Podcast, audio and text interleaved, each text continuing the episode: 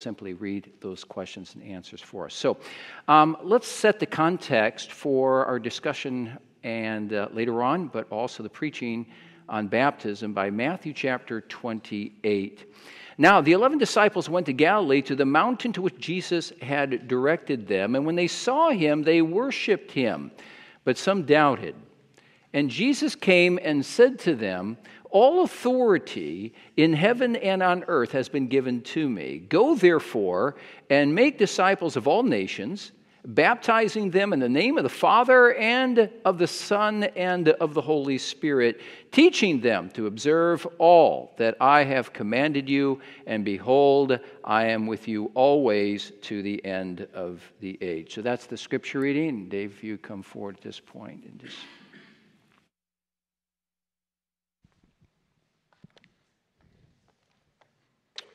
Okay, so we'll start with question answer 69. How does holy baptism signify and seal to you that the one sacrifice of Christ on the cross benefits you?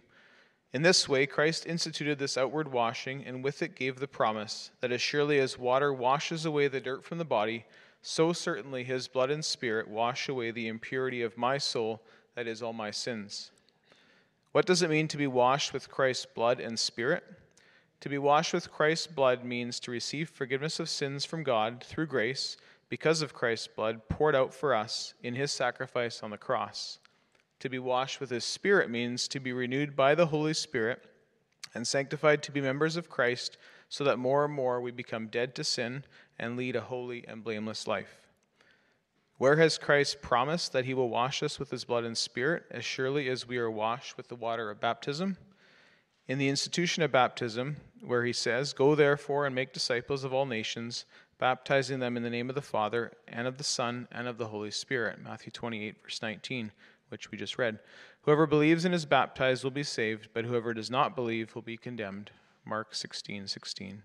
This promise is repeated where Scripture calls baptism the washing of regeneration and the washing away of sins in Titus 3, verse 5, and Acts 22, verse 16. Question, Lord's Day 27, question answer 72. Does this outward washing with water itself wash away sins? No, only the blood of Jesus Christ and the Holy Spirit cleanse us from all our sins. Why then does the Holy Spirit call baptism the washing of regeneration and the washing away of sins? God speaks in this way for a good reason.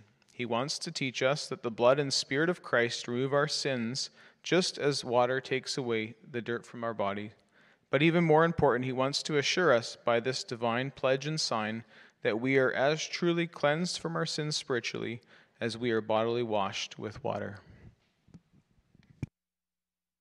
All right, so uh, that's a lot of questions and answers, and there's a lot of words there. Um, but typically, what we do in a catechetical series, we just kind of condense things and get at the get at the heart of what our catechetical document is, is talking about and also interact a little bit um, with uh, the scriptures before us, which this afternoon is Matthew chapter 28. So, you know, we're going to consider um, this afternoon just the matter of baptism. I mean, we just, um, what is baptism?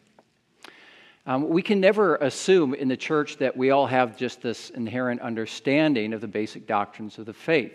Uh, that's not to say that um, we're unintelligent or anything like that, but um, you know, as a human being, you can learn things uh, and easily forget them or lose some of the finer points. And this is why it's good to go through a catechetical series as, as, a, as a way of learning new teachings if we've never heard these teachings before, or at least to refamiliarize ourselves with certain of the details that have become fuzzy um, over time. So we're going to look at baptism.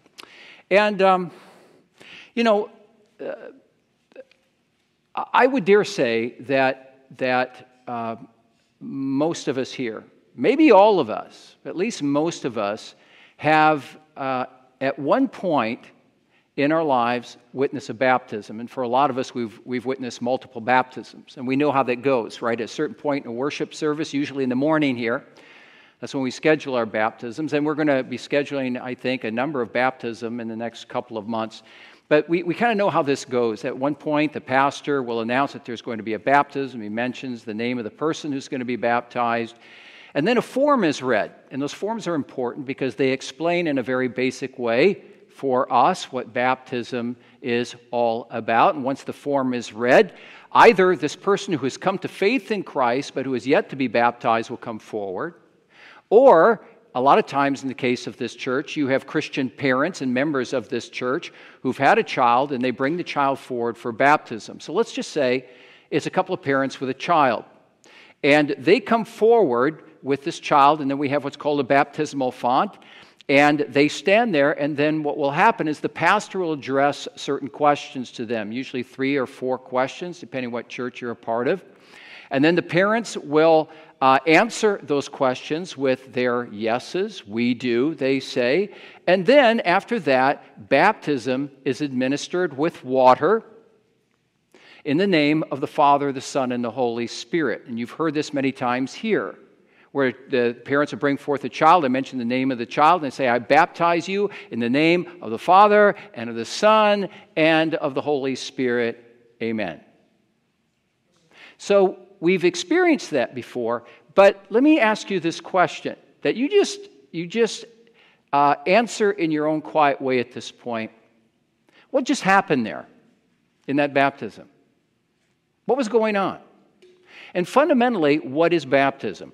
Okay, so Matthew, let's begin with Matthew chapter 28, and then I want to get into the, the, the basics of, uh, of the catechism. So in, in Matthew chapter 28, that's an important passage because as we, as we confess together, do you remember when, when Dave read the question and answers? There is one that dealt with two places in the New Testament where Christ himself institutes, he puts into place baptism. One was Mark chapter 16 last chapter of the book of Mark.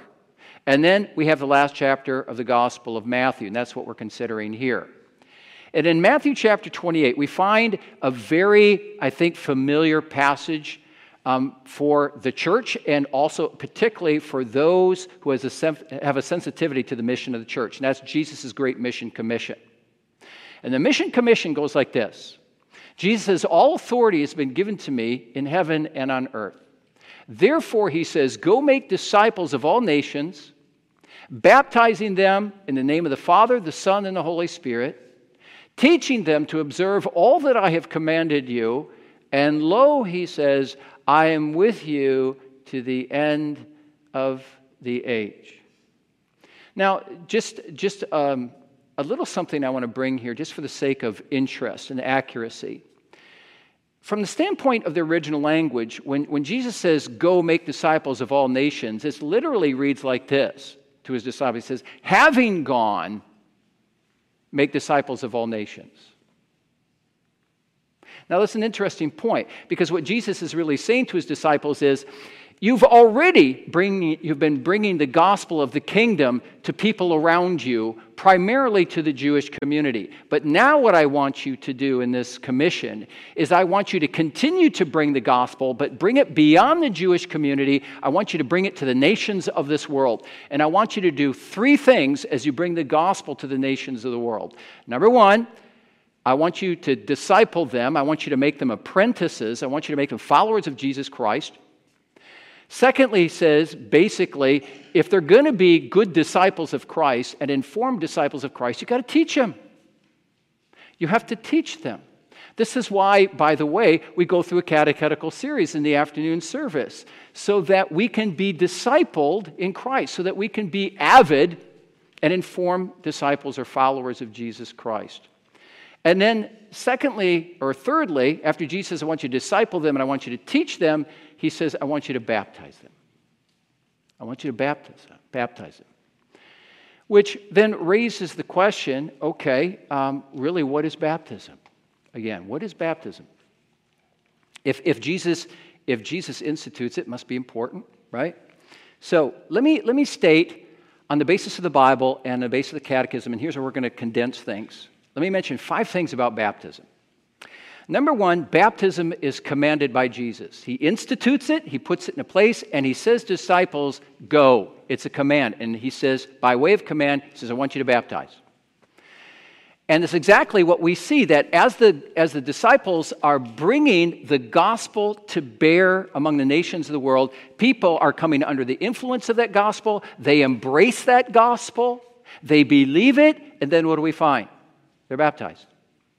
We find a number of instances of that, particularly in the book of Acts, which records the expansion of the church through the work of the disciples and the Holy Spirit. And we also read on a couple of occasions in the Bible where once you have individuals who are converted to Jesus Christ, not only they themselves, but their households receive the sacrament of baptism. I'll deal more with that um, the next time we meet regarding child baptism, okay, household baptism. So, first of all, baptism is commanded. Secondly, baptism, as we saw last week, is a sacrament. It's a sacrament. That means, as if you were here last uh, Sunday afternoon, a sacrament is a sign and a seal. That is, it points to something, it also is a guarantee, and it's a confirmation of something. What is that something? It's the promise of the gospel. The promise is what? And this is what baptism points to. And by the way, the Lord's Supper points to this as well. The promise is this that if you and I come to the end of ourselves and we recognize our need, and if we deal with our sin and we confess our sin in the name of Jesus Christ, if we repent and we turn away from it, and in addition to that, if we embrace Jesus Christ in faith as the one who alone can bring us to God, then the promise is fulfilled, and that promise is this that our sins are forgiven and we are reconciled to God. That's what baptism points to the promise of the gospel. So, baptism is commanded by Jesus, it is a sacrament. Third, it involves an element, an element that we can see. Because if you remember last week, we saw that a sacrament is a holy, visible sign and seal. So, just as there are physical elements in the Lord's Supper, bread and wine, so too there's a physical element in baptism, and it's water. And I think um, it's important for us to see the element, to see it visibly. So, oftentimes, let's say if it's an adult convert, or if it's a child, you oftentimes see that I put my hand into the baptismal font, and then you, a lot of times, I will not just sprinkle a little bit, but I will pour on the child because it's important to see that element because of what that element points to. And that's the washing away of the blood through the blood of Jesus Christ and the washing away of indwelling sin through the working of the Holy Spirit. Anyway, the element, the physical element, is water. Fourthly, baptism is not only a physical element, it's not only commanded, it's not only a sacrament, but also what it is it is it is administered to adult converts, but also the children of adult converts. And that's all I want to say at this point because we're going to deal with that in a couple of weeks. And then finally, this most fundamentally, baptism is a mark. It is a mark that is placed upon us that we indeed belong to God, that we belong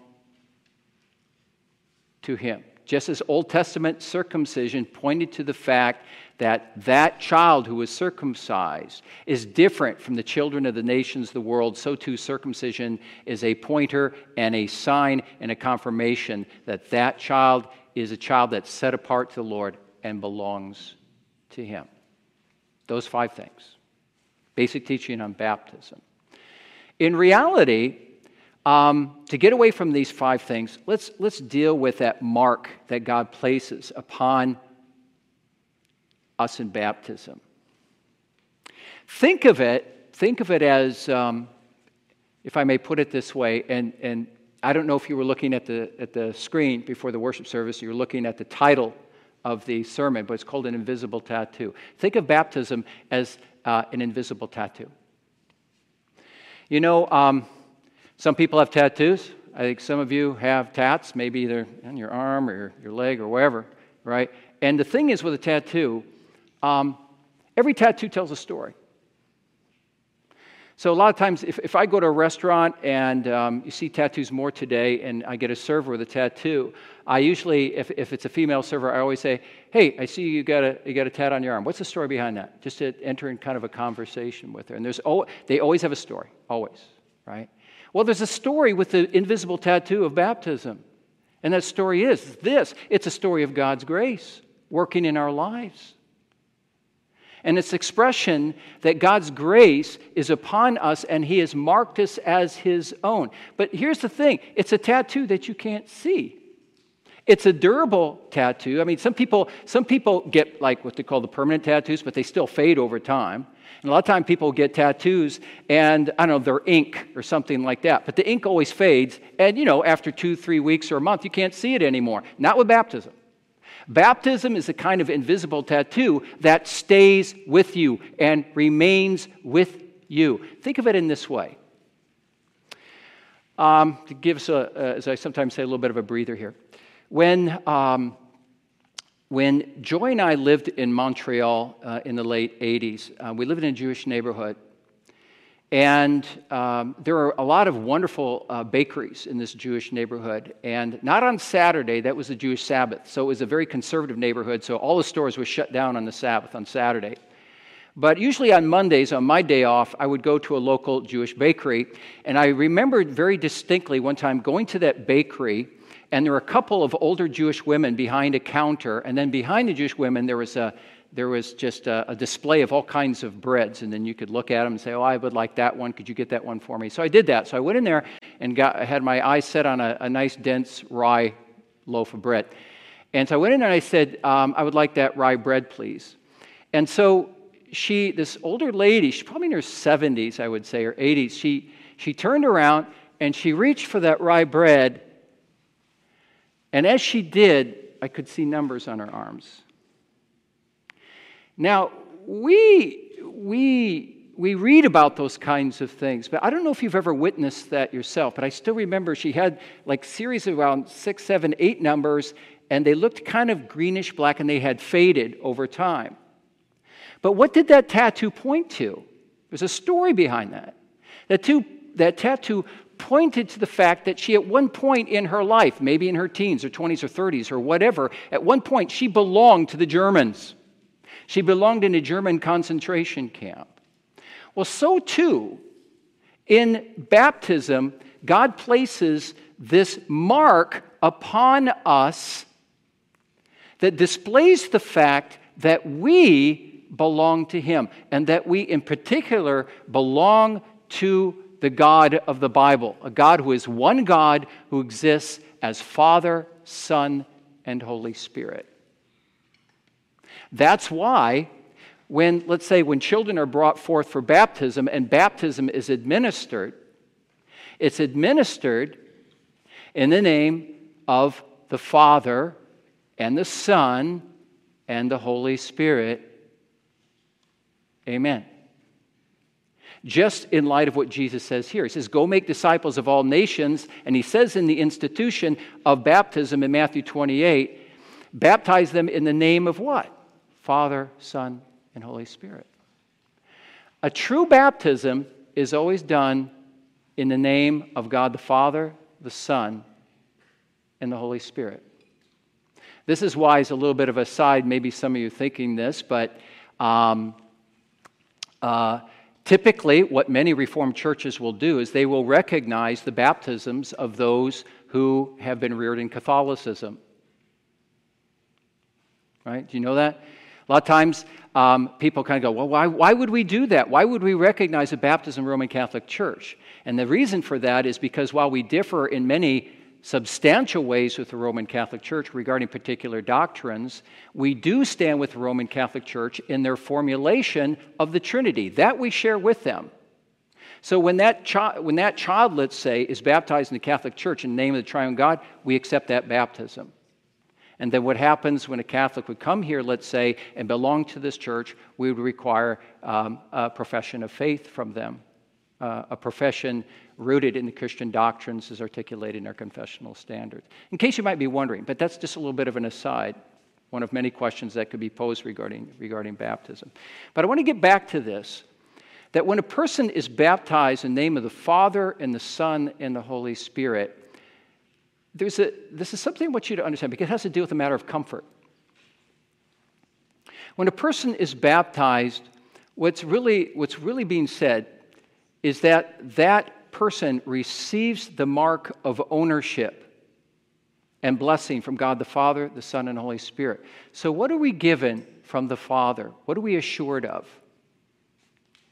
From the Father in baptism. This is what we're assured of. The Father is saying to us in our baptism, I am your God, and you are my child. You belong to me, and I belong to you. You are mine, and I promise to love you, and I promise to care for you, and I promise to provide for you, and I'll never let you go. When you take hold of the promises in your baptism and you profess genuine faith in Christ, the Father says, You belong to me now. You're reconciled to me. I love you, and I'll never let you go. You ever think about that? It's said that the great reformer Martin Luther, when he experienced difficulties in his life, and when he was, when he was hounded for his faith and his life was on the line, he said, But I am a baptized child, and I belong to my God, and he belongs to me. And he has promised to care for me. And even if I should give my life for him, he will never let me go. But I'll always be with him, now and for all eternity. You know, um, when you go through difficult times, maybe in light of the sermon this morning, difficult time in marriage, or maybe um, difficult times in, in just uh, maybe the loss of a spouse, or financially difficult times where you wonder if you're going to be able to pay the bills and these kinds of things. When you go through difficult issues in your life, do you ever think to yourself, or do you ever say to yourself, ah, but I'm a baptized child of God? I think probably a lot of us, probably, maybe you do, but I think a lot of us don't. I think we think of our Father's love for us, we think of the Father's promises to us, and these kinds of things. But I want you to think about this next time you go through difficulties. Think, ah, but I'm a baptized child of God. He has placed my mark on me, and He has promised me that through faith in Christ, He will never let me go. Think of your baptism. But very quickly, you know, we're baptized not only in the name of the Father, we're baptized in the name of the Son. And in our baptism, we are promised that when we repent and we believe in Jesus Christ, our sins are washed away through his blood and we are reconciled to God. But here's an interesting thing. In the Heidelberg Catechism, what we also see is that there's another washing that goes on. A lot of times when we think of baptism, we think, oh, it points to the water in baptism, points to the washing away of my sins through the blood of Jesus. But there's another washing that the Catechism brings out and the Bible brings out as well. And that's the internal washing of the Holy Spirit that, that ongoing indwelling sin that we struggle with throughout our lives. And we have the promise of the Spirit that through faith in Christ, He's going to help us to deal with that un, un, uh, indwelling sin. And He's going to help us to put away gradually that indwelling sin. And He's going to help us to fight the good fight of faith in our life and persevere in the faith. That too is a beautiful thing. So let's, let's remember that that when we are baptized in the name of the Father and the Son and the Holy Spirit, there is there's a, there's a lot of beauty to that, and there's a lot of assurance to that, and there's a lot of comfort to that. And I, I want to say this one final thing. Most of us here um, were baptized when we were very young. Most of us here don't even remember our baptism. But we do know that our parents brought us forward at some point and stood by a baptismal font and, and we do know later on in life, although we don't remember it at the time because we were very young, but we do know that our parents um, received a number of questions and they answered a number of questions. And one of the questions is these. And can you put, can you put that up, please? All right. Here's the question that was posed to the parents Do you promise, and this is good for us uh, in this series to kind of be reminded of some of the promises that we have made and some of you as parents have made regarding your children. One of the questions is this Do you promise as parents to instruct your child in this doctrine, that is the doctrine of salvation, as soon as he or she is able to understand and have him or her instructed therein to the utmost of your power? And do you remember what you said as a parent? I've, in administering many baptisms, I never heard a parent just remain silent or say, nah, we've had a chance to think about that and we think, now we're not going to do this. No, you say yes. You say yes. And then, as a parent, what have you been doing for your child, hopefully? You've been instructing your child at home, hopefully providing a godly example for your child. Maybe you're sending your child to a Christian school for further instruction. You have your children catechized here. They are involved in our catechetical service in the afternoon and all of that. All of these things combine, don't they, to have our children then in time respond to those promises in their baptism. Now, one other thing some of you have been converted, la- uh, converted later in life. And after you were converted to Christ and you place your faith in Christ, then you were baptized. And you remember your baptism, and you probably remember some of the questions that were asked in your baptism. And one of those questions was this Do you firmly resolve to lead a Christian life, to forsake the world, to willingly submit to the admonition and discipline of the church, should you become delinquent either in doctrine or life? And what was your answer? You said, Yes, I will. Okay? Now, here's the thing, as I want to start drawing to a close here. Whether, whether you were baptized years ago and you don't remember it, but your parents do, or if you were converted later in life and you received the sacrament of baptism and you do remember the questions that were asked, whether you don't remember as a child or you do as an adult, in baptism we come under the same obligations. What are, what's, what's our obligation? Our fundamental obligation is to respond positively to those promises that were given in our baptism. The promise, fundamental promise being what? That if we respond to the promise of our baptism to embrace Jesus Christ in faith and also walk with Him, observing all that He commands, living for Him and loving for Him, or loving Him, then we will receive what is promised in the gospel. And that's the blessing and the smile of God, and blessing in this life as well as eternal blessing, well, in the life to come.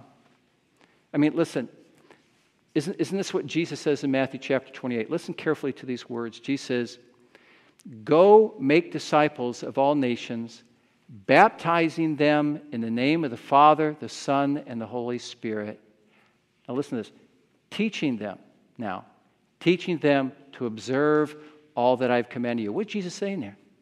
Teach them to respond positively to the promises of their baptism, namely, to observe my commandments and walk with me all the days of their lives. Always, always, baptism is very intimately connected to discipleship. Baptism is intimately connected with followership. You can't have one without the other. So let me end with this. If, if you are here and you have never been baptized, I suppose a question, a good question to ask yourself would be this why, is that? Why haven't I been baptized? And what that will require you ultimately to do is to move from baptism to what precedes baptism, and that's Jesus. And you really need to ask yourself the question where am I at really with Jesus? Which really will require you to ask yourself the question not only who is Jesus, but what does Jesus require of me? And what Jesus requires of you, indeed all of us, is to come to the end of ourselves, recognize our sin repent of our sin, turn away from it, and confess our need for Jesus Christ, who's paid the penalty of sin and paves the way for reconciliation and a living relationship with his Father, with God. Think about that. But also, this many of us have, have, been, have been baptized. And we receive the mark of God's ownership upon us. So let me ask you this How are you responding to your baptism right now? Are you satisfied with the way that you're responding to your baptism? Jesus says that, that all those who are baptized are called to observe all that I have commanded you. What does that look like in your life? Do you find that you're growing in faith? Do you find that you're growing in your love for the Lord and a desire to live gratefully and obediently before Him? Or do you find that, in a way, you're kind of lukewarm or, or slip sliding away? Sermons on the sacraments and baptism are not merely intended just to instruct us, but to challenge us. And in this case, to challenge us with the question how am I? How am I responding to and how am I living in light of the promises of my baptism? And may it be, by the grace of God, that we not only understand and appreciate our baptisms, but may it also be that God gives us the grace to respond to our baptisms with joy and with obedience and with gratitude. And with that having been said, um, we'll open up for a few questions in just a moment. Before we do, why don't you join me, if you would, for uh, a brief prayer? Heavenly Father,